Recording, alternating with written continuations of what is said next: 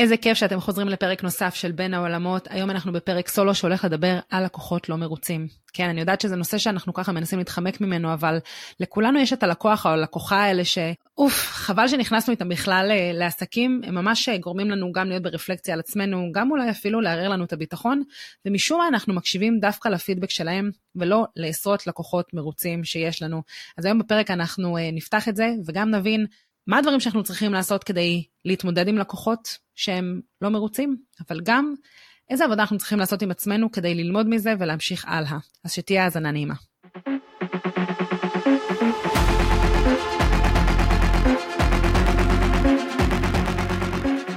ברוכים הבאים והבאות לפרק נוסף של בין העולמות. אני קרן רייטלר, סטורי טלרית ושותפה שיווקית לארגונים ועסקים. כחלק מהעבודה שלי אני מזקקת מסרים, כותבת סיפורי מותג ומתרגמת אותם לנכסים דיגיטליים. בין העולמות הוא פודקאסט שמבקש להביא רעיונות חדשניים לשיווק ועולמות התוכן שמתחברים אליו, ויחד עם המרואיינים שלי אני מביאה קול חדש ודרכי חשיבה שיעזרו לאנשי שיווק וארגונים להצליח במאמצי השיווק שלהם. והיום אנחנו בפרק סולו שמדבר על לקוחות לא מרוצים.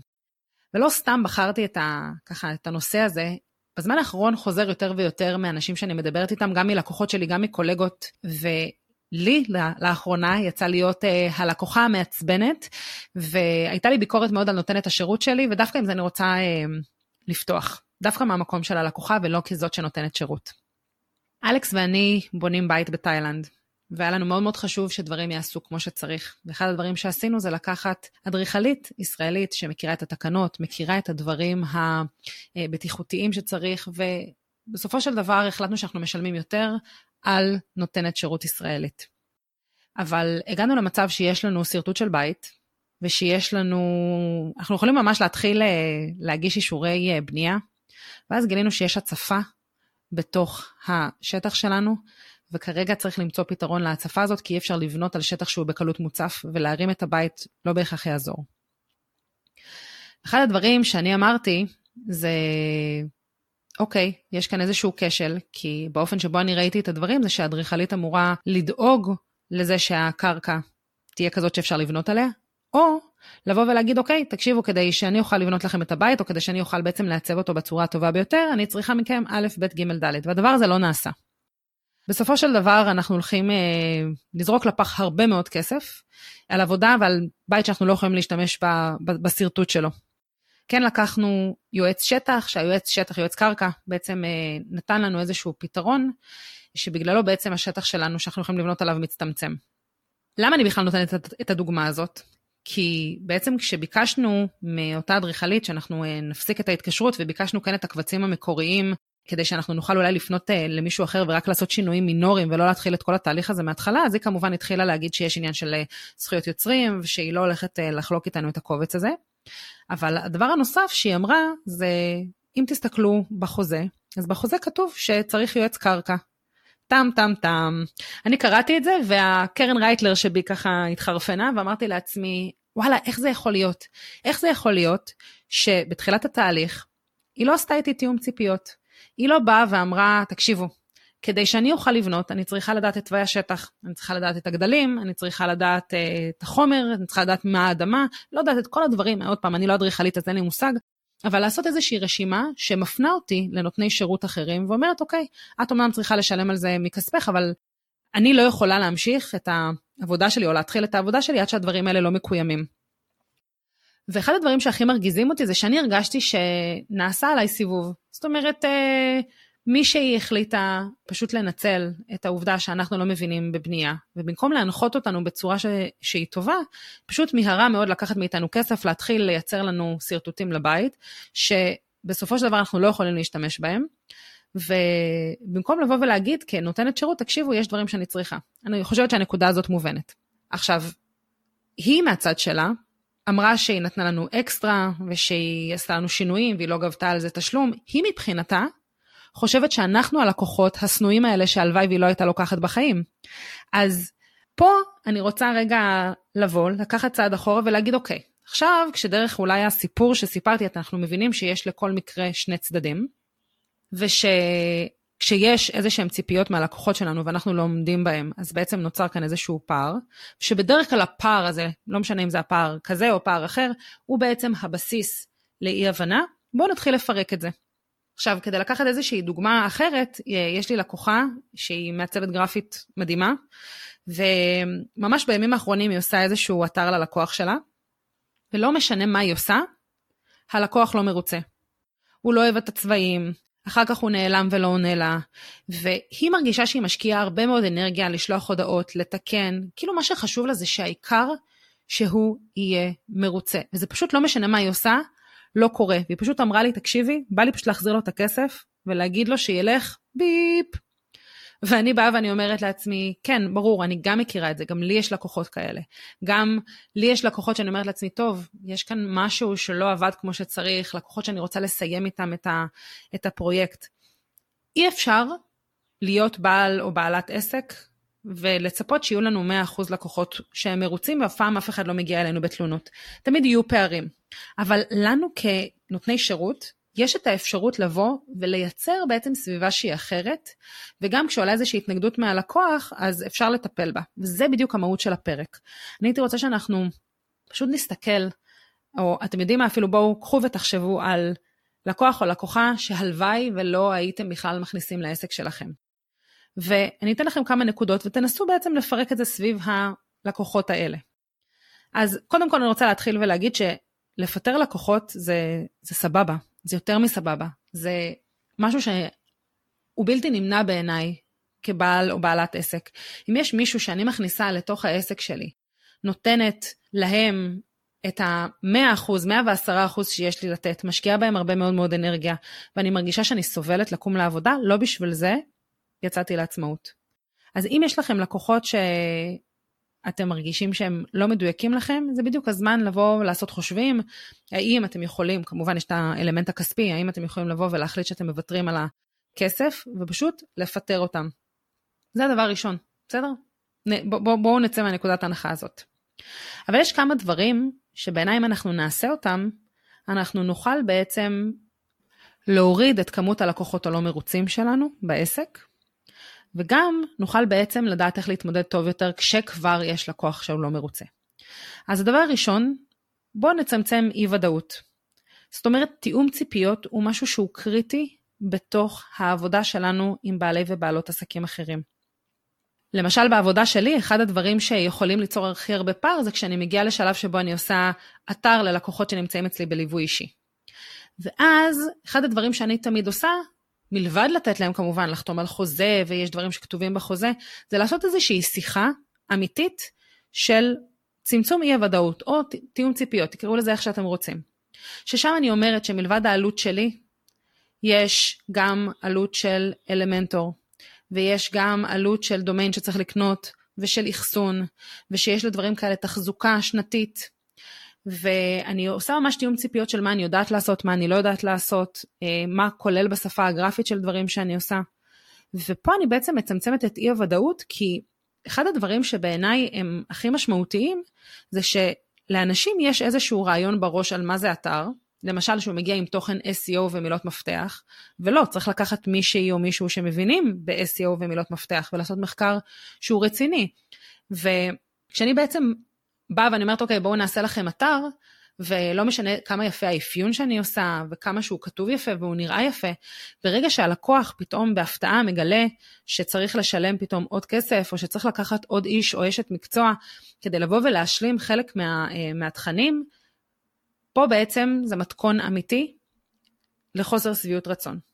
אז בעצם התיאום ציפיות בא מנסה לחשוב על כל ההתנגדויות או כל ה blind spot, כל הנקודות עיוורון האלה שיכולות להיות ללקוח, ופשוט עושים איתם תיאום ציפיות. אני עושה את זה בתחילת התהליכים השיווקיים שלי, כי באמת התהליכים השיווקיים שלי כוללים הרבה מאוד דברים שאני עושה ללקוחות שלי. זה, התהליך שלי הוא done with you, ולא, והוא משלב גם done for you. זאת אומרת, חלק מזה הוא תהליך של למידה, אבל חלק מהתוצרים, במקום לקחת אה, עוד מעצבים גרפיים, או מישהו שעושה אתרים, כמו שאמרתי קודם, אני בעצם כן יכולה לעשות את ההשלמות האלה. אז לי מאוד מאוד חשוב שהלקוחות שלי ידעו מה אני יודעת לעשות, מה אני יכולה לעשות, ומה אני לא יכולה לעשות. כי בצורה הזאת הם יודעים בדיוק מה הכסף שלהם קונה.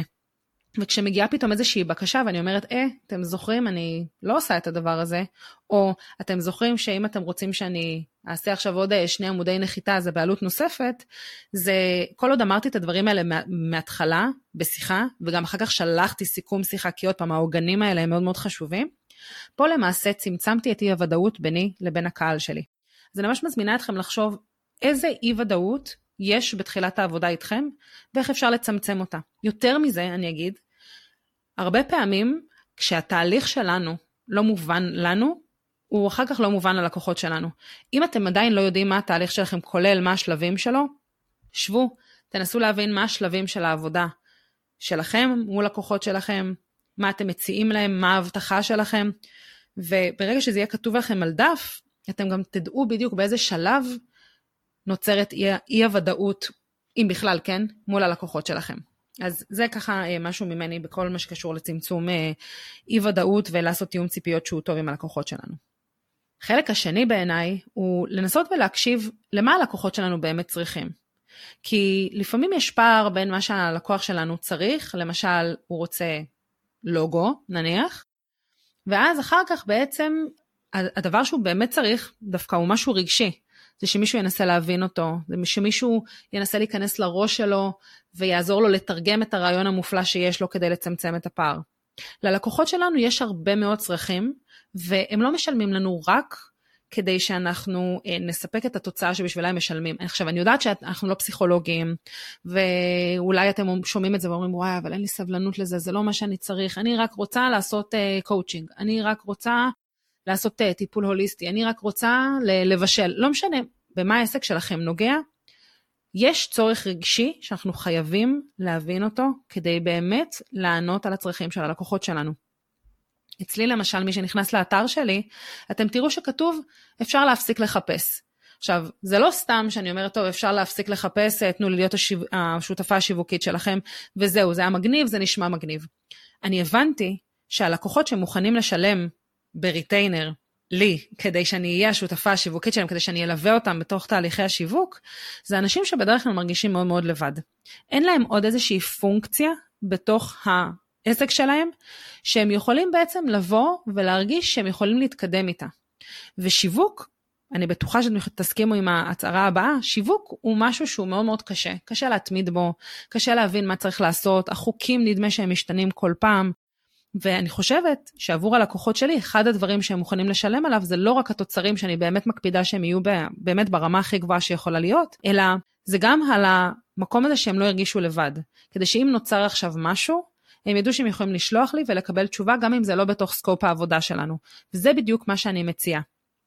אז הרבה פעמים אנחנו, למשל כמוני, כמו שהדוגמה שנתתי עכשיו, אנחנו מסוגלים לבוא ולצפות מראש, אולי כי גם יש לנו ניסיון ואנחנו מכירים את הלקוחות שלנו טוב, מה הצורך הרגשי שלהם.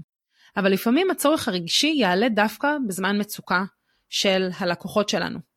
ואני עוד פעם חוזרת רגע למקרה של האדריכלית, אחד הדברים שאני כל הזמן אמרתי, זה מתחילת העבודה אגב, זה אני לא רוצה להיות מופתעת. אני מרגישה שאני נכנסת לטריטוריה שאני לא מכירה, אני לא רוצה להיות מופתעת. והתחושה הבאמת קשה שלי בתוך התהליך הזה, זה שהרגשתי שאני כל הזמן מופתעת. שלא משנה מה אני עושה, לא מייצרים לי לא ודאות ולא שקט, שאני כל הזמן צריכה להתייעץ עם עוד אנשים, שאני כל הזמן צריכה לשלם על עוד נותני שירות, שאני אף פעם לא אומרת לעצמי, טוב, זה שגר ושכח. עכשיו, ברור שהציפייה לבנות בית ושיהיה שגר ושכח היא ציפייה לא ריאלית, וזה באמת גם לא הציפייה האמיתית שלי. אבל הרגשתי שאני כל הזמן מתעסקת בדברים שאני לא צריכה, ולמרות שווירבלתי את זה בצורה הכי טובה, ואני עשיתי שיחה של תיאום ציפיות, ואמרתי, אם יש ספק, אז אין ספק.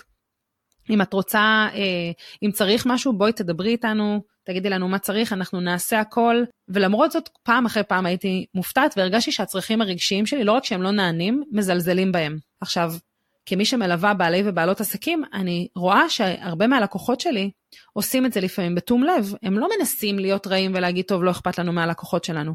הם פשוט לא באמת מבינים שחלק מהסיבה שאנשים משלמים להם, זה כדי לענות על איזשהו צורך אמיתי, פנימי, שיש להם. בסדר? אם אנחנו, אני אתן עוד דוגמה מאיזשהו אה, לקוח שמאוד אהבתי לעבוד איתו, הוא בעצם עוזר לאתרי e-commerce לעסקים גדולים של e-commerce פשוט uh, להתפתח ולהגיע לכמה שיותר קהלים ולמקסם בעצם את הרווחים שלהם. ואחד הדברים שעלו זה שהלקוחות שלו היו מאוד מרוצים מהעבודה איתו, כי הם פשוט היו עמוסים בכל כך הרבה דברים שהיו להם לעשות, והם הרגישו שהם עושים את, באמת את כל הדברים האלה לבד. עכשיו, לא רק זה, ל-100% מהלקוחות שלו כבר היה ניסיון עם נותני שירות אחרים, עם הקולגות שלו. ומה שהם הרגישו זה שהם לא יכולים לסמוך על אף אחד, כי התוצאה היא אף פעם לא מספיק טובה, ואיכשהו תמיד מגדילים להם את התקציב מדיות, את התקציב פרסום. והוא בעצם לקח את הדבר הזה, והבטיח שאצלו זה לא קורה, אז כשהוא בנה בעצם את התהליך עבודה איתו, הוא באמת הקשיב ללקוחות שלו, לצרכים שלהם, ובנה תהליך שלם ששם קודם כל את הלקוחות שלו קדימה, ניסיון העבר הלא טוב שהיה להם, והוא מבחינתו עושה להם תיקון. וזה בעיניי מדהים. אז תנסו להבין בעסק שלכם, מה זה הדבר הזה שהוא נוסף, שבגללו אנשים לוקחים אתכם, שמשלמים לכם כי מה, כי, כי מה אתם עושים. בסדר, ועוד פעם, זה יכול להיות, אה, אם העסק שלכם עוסק בדברים רכים כמו טיפול או קואוצ'ינג, וזה יכול להיות גם אם יש לכם אה, תוצרים לתת, תוכניות עבודה, ירידה במשקל, ליווי mindset, זאת אומרת, זה יכול להיות מלא מלא מלא דברים שאנחנו צריכים להבין למה הלקוחות שלנו בכלל לוקחים את זה ולהקשיב להם. וכמובן שאם יש איזשהו קונפליקט והלקוחות שלנו לא מרוצים, להבין למה הם לא מרוצים, מה הרגש שעומד מאחורי זה, מה הם צריכים לשמוע ממני כרגע, כדי להרגיש שהם מרוצים. אגב, יש לי דוגמה אישית שלי. אני עבדתי עם איזשהו מיזם של ארבע נשים מדהימות, דעתניות, סופר כיף לעבוד איתן, והתחלנו לעשות איזשהו תהליך של אה, סיפור מותג ושל, אה, ושל ערכים, ממש את כל הבסיס המותגי, וזה משהו שאמור לקחת בערך ארבע פגישות. בגלל שמדובר בארבע נשים, שלכל אחת יש את הדעה שלה, יש דברים שהתארכו. עכשיו, לי הייתה בעצם, הייתי בצומת, האם אני באה ואני אומרת להם שתהליך הוא יותר מורכב ממה שאמור להיות, ולנסות אה, למקסם, אני קוראת לזה, ולבקש אה, שנפתח את החוזה ונבין כמה צריך לשלם בנוסף, או פשוט לקחת את זה על עצמי, והחלטתי שאני לוקחת את זה על עצמי, וגם לא תקשרתי את הקושי של לעבוד עם ארבע נשים שכל פעם יש דעה אחרת, זאת אומרת אני כותבת משהו, שתיים אוהבות, שתיים לא אוהבות, כאילו זה היה באמת באמת מורכב. בסופו של דבר עלתה איתי אחת מהן לשיחה ואמרה לי תקשיבי אני מרגישה שיש פער בין מה שאנחנו מדברים בפגישה, הדברים שאנחנו קובעות ואיך שדברים נראים על הכתב. עכשיו תקשיבו בעבודה שלי שאני עושה שיווק ואני כותבת סיפורי מותג זה פידבק לא פשוט זה פידבק שגם בחיים לא קיבלתי. ובתוך המקום הזה לי הייתה בעצם את הדילמה מה אני עושה. והבנתי שבעצם כרגע הן נמצאות במצב שהן לא יודעות מה הן רוצות, כי יש ארבע דעות, הן מצפות בעצם ממני לבוא ולייצר להן את התוצר, וגם שכולן תהיינה מרוצות מהתוצר הזה. ובנוסף לכל הדבר הזה, כנראה שזאת שדיברה איתי גם מרגישה שיש איזשהו פער בין איזושהי הבטחה בין מה שאני אומרת לבין מה שיש אחר כך בתוצרים.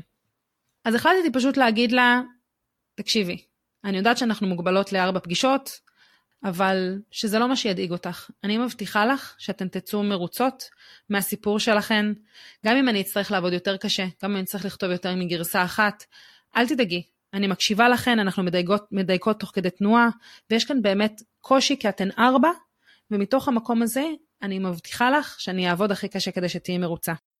ופתאום ממישהי שעלתה לשיחה לא מרוצה ו... ואפילו קצת מבולבלת, היא פשוט אמרה לי, וואו, תודה, תקשיבי, זה באמת אה, תענוג לעבוד איתך. ומתוך המקום הזה הצלחתי, עוד פעם, זה לא שהיא הייתה מאוד לא מרוצה ויש לי לקוחה שרצתה אה, לפטר אותי, לא, אבל עדיין מקום שהיה יכול להגיע למצב של לקוח מאוד מאוד לא מרוצה, הצלחתי לבוא ולהגיד, אוקיי, אני מבינה מה את צריכה, שמחי עליי, אני על זה. כן, זה דורש ממני לעבוד יותר קשה. כן, זה דרש ממני לתת עוד זמן. כן, זה דרש ממני אפילו לתת משהו בחינם, מהבחינה שעבדתי יותר ולא קיבלתי על זה תשלום. אבל אני תמיד מעדיפה שיהיו לי יותר לקוחות מרוצים, כשיהפכו להיות שגרירים שלי, מאשר לקבל עוד כסף לבנק. זה הכי חשוב לי. הטיפ השלישי הוא ללטף את הפיל שבחדר. אני לא סתם אומרת את זה, תמיד מדברים איתנו, אומרים לנו אל תחשבו על פיל ורוד, ואז מה אנחנו עושים? חושבים על פיל ורוד, ואז אומרים תמיד, כן, the elephant in the room. אז אני באה ואני אומרת, אוקיי, בוא ניקח את שתי הדברים האלה, גם את הפיל הוורוד שאסור לחשוב עליו, וגם את הפיל שנמצא בחדר ואף אחד לא מדבר עליו, ואני קוראת לזה ללטף את הפיל שבחדר.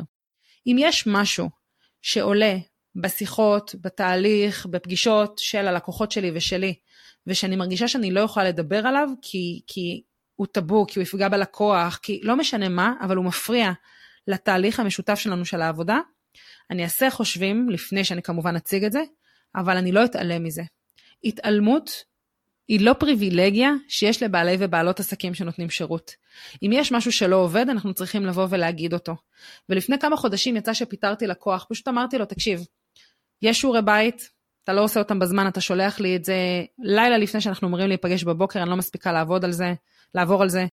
אני מרגישה שלא נעשה תהליך אמיתי, רוב הדברים, ואני אומרת את זה כמובן בתחילת התהליך, רוב העבודה נעשית בין המפגשים שלנו, כדי שאנשים יוכלו להתפתח ובעצם לבסס את המותג ואת העסק שלהם, ופשוט הרגשתי שזה לא זה, והחלטתי פשוט לפתוח את זה עם הלקוח ולשאול אותו למה זה קורה. זאת אומרת, אם אתה משלם כל כך הרבה כסף, אתה הגעת אליי מתוסכל, אתה רוצה להגיע לאנשהו, איך זה יכול להיות שאתה לא מכין שיעורי בית בזמן? איך זה יכול להיות שאתה לא מדבר איתי בין פגישות? איך זה יכול להיות שאין דברים ש, שמתרחשים? וזאת שיחה שהייתה לי מאוד קשה לעשות, כי הלקוח ספציפית הוא לקוח מאוד רגיש, והוא גם ככה הגיע קצת חסר ביטחון.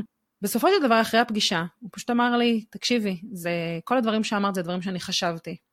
ואפילו חשבתי אולי אה, להפסיק את הליווי, אבל לא ידעתי איך להגיד את זה. ועכשיו שאת אומרת את זה, אז אני מבין ש...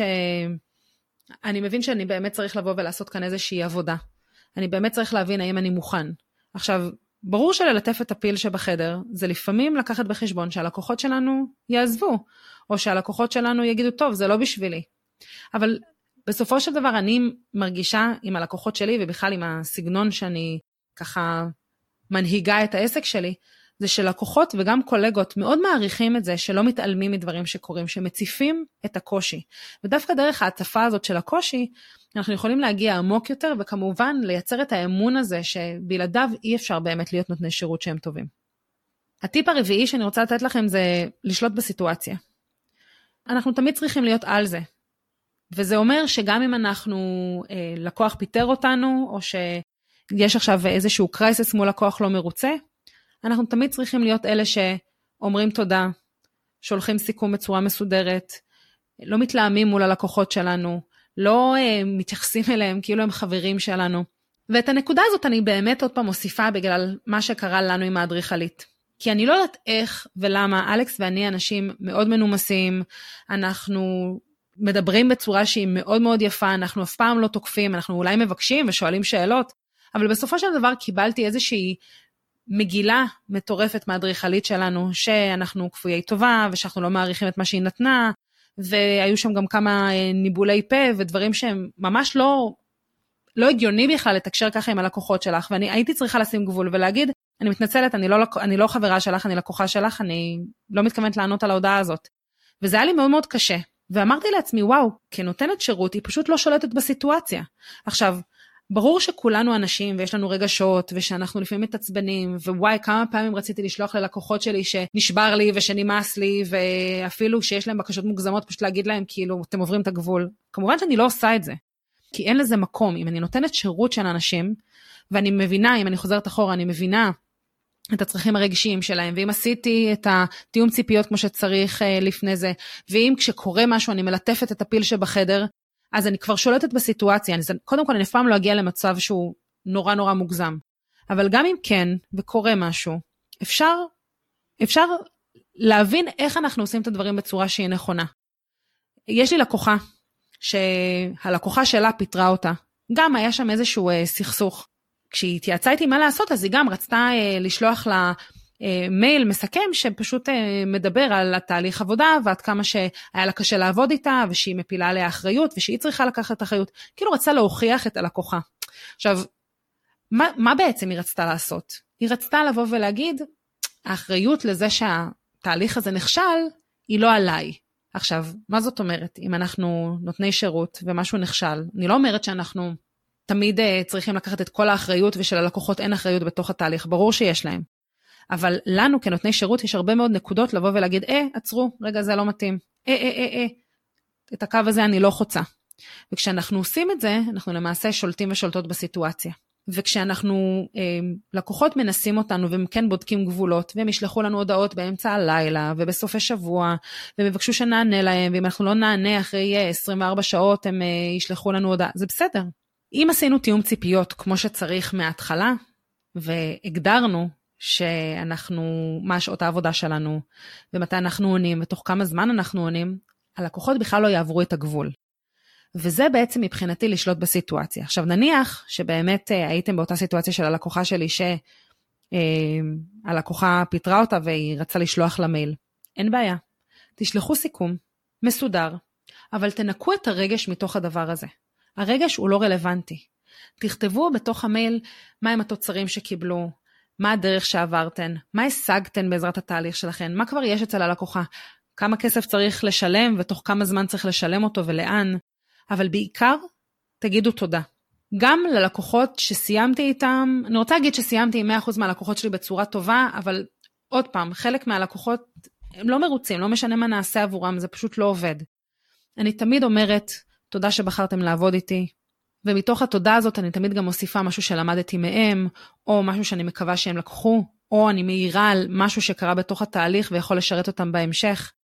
בסופו של דבר אנשים קונים מאנשים, ואנשים גם ממליצים על אנשים. אנחנו אף פעם לא רוצים לסיים עם לקוחות לא מרוצים בטון צורם, כי זה יעשה לנו הרבה יותר נזק. לקוח, גם אם הוא לא מרוצה מהתוצר שלכם, אבל בסופו של דבר העטיפה הסופית הייתה עטיפה שהיא נעימה, נתתם להם להרגיש שאתם רואים אותם, שאתם מבינים מאיפה הם מגיעים, ונתתם בעצם את הכבוד שמגיע להם בתוך התהליך איתכם. זה לא לקוח שילך וילכלך עליכם אחר כך, וזה משהו שהוא מאוד מאוד חשוב. והדבר האחרון שאני רוצה ככה לסיים איתו את הפרק הזה, זה שכשאני מקבלת איזשהו פידבק שהוא לא נעים מלקוח או לקוחה, אני יכולה לא לישון בלילה. אני סוחבת את זה איתי, אני, אלכס אגב משתגע מזה ממש, אני ממש מרגישה שמישהו נתן לי גרוף בבטן, ואני לא יכולה לנשום. עכשיו, בואו נשים דברים בפרופורציות. הפידבקים שאני מקבלת מלקוחות, זה אף פעם לא שאני לא נותנת שירות טובה, או שהתוצרים שלי גרועים, או ש... לא, אם יש פידבק, הוא פידבק כנראה נקודתי, מתוך סך הכל תהליך שהוא כן מוצלח. והעבודה האישית שלי, היא לנסות באמת להבין איך אני נותנת דווקא לפידבקים או להידוקים האלה בתוך, ה... בתוך התהליך עבודה הרבה פחות מקום. כי בסופו של דבר, יש לי עשרות, אם לא מאות, לקוחות מרוצים, שעברו איתי תהליכים מדהימים, שכתבו עליי דברים מופלאים, אונליין, ששלחו לי הודעות מדהימות, ואיכשהו זה גורם לי לחייך באותו רגע ואני שוכחת, אני לא לוקחת את זה איתי. אבל דווקא את השני לקוחות הלא מרוצים שיש לי בשש שנים האחרונות, אני סוחבת איתי כל יום וחושבת עליהם. אז זה ככה הנקודת אה, סיום שלי. לקוחות לא מרוצים, זה משהו שאנחנו לא יכולים להימנע ממנו. אבל אנחנו לחלוטין יכולים להחליט איזה נותני שירות אנחנו רוצים להיות, איך אנחנו רוצים לנהל את הסיטואציה, וכמובן איך אנחנו יכולים לבנות את כל המקום הזה של נתינת השירות שלנו כאיזשהו מרחב שהוא מכיל גם טעויות, מאפשר לנו לתקן, אבל בעיקר מאפשר לייצר איזושהי ודאות למי שבוחרים ובוחרות לעבוד איתנו. זהו, אני רוצה להודות לכם שהצטרפתם אליי לעוד פרק של בין העולמות. איזה כיף שככה כל שבועיים אני רואה את המספר האזנות אה, מטפס לו בטירוף. אני רוצה להודות לכם שאתם חולקים את הפרקים עם אנשים אחרים, שאתם חולקים אותם ומתייגים אותי אונליין, שאתם שולחים לי הודעות ובקשות, ובכלל שאתם הקהל הכי נפלא שמישהי עם פודקאסט שיווקי יכולה לבקש. זהו, שיהיה לכם יום טוב, נתראה בקרוב.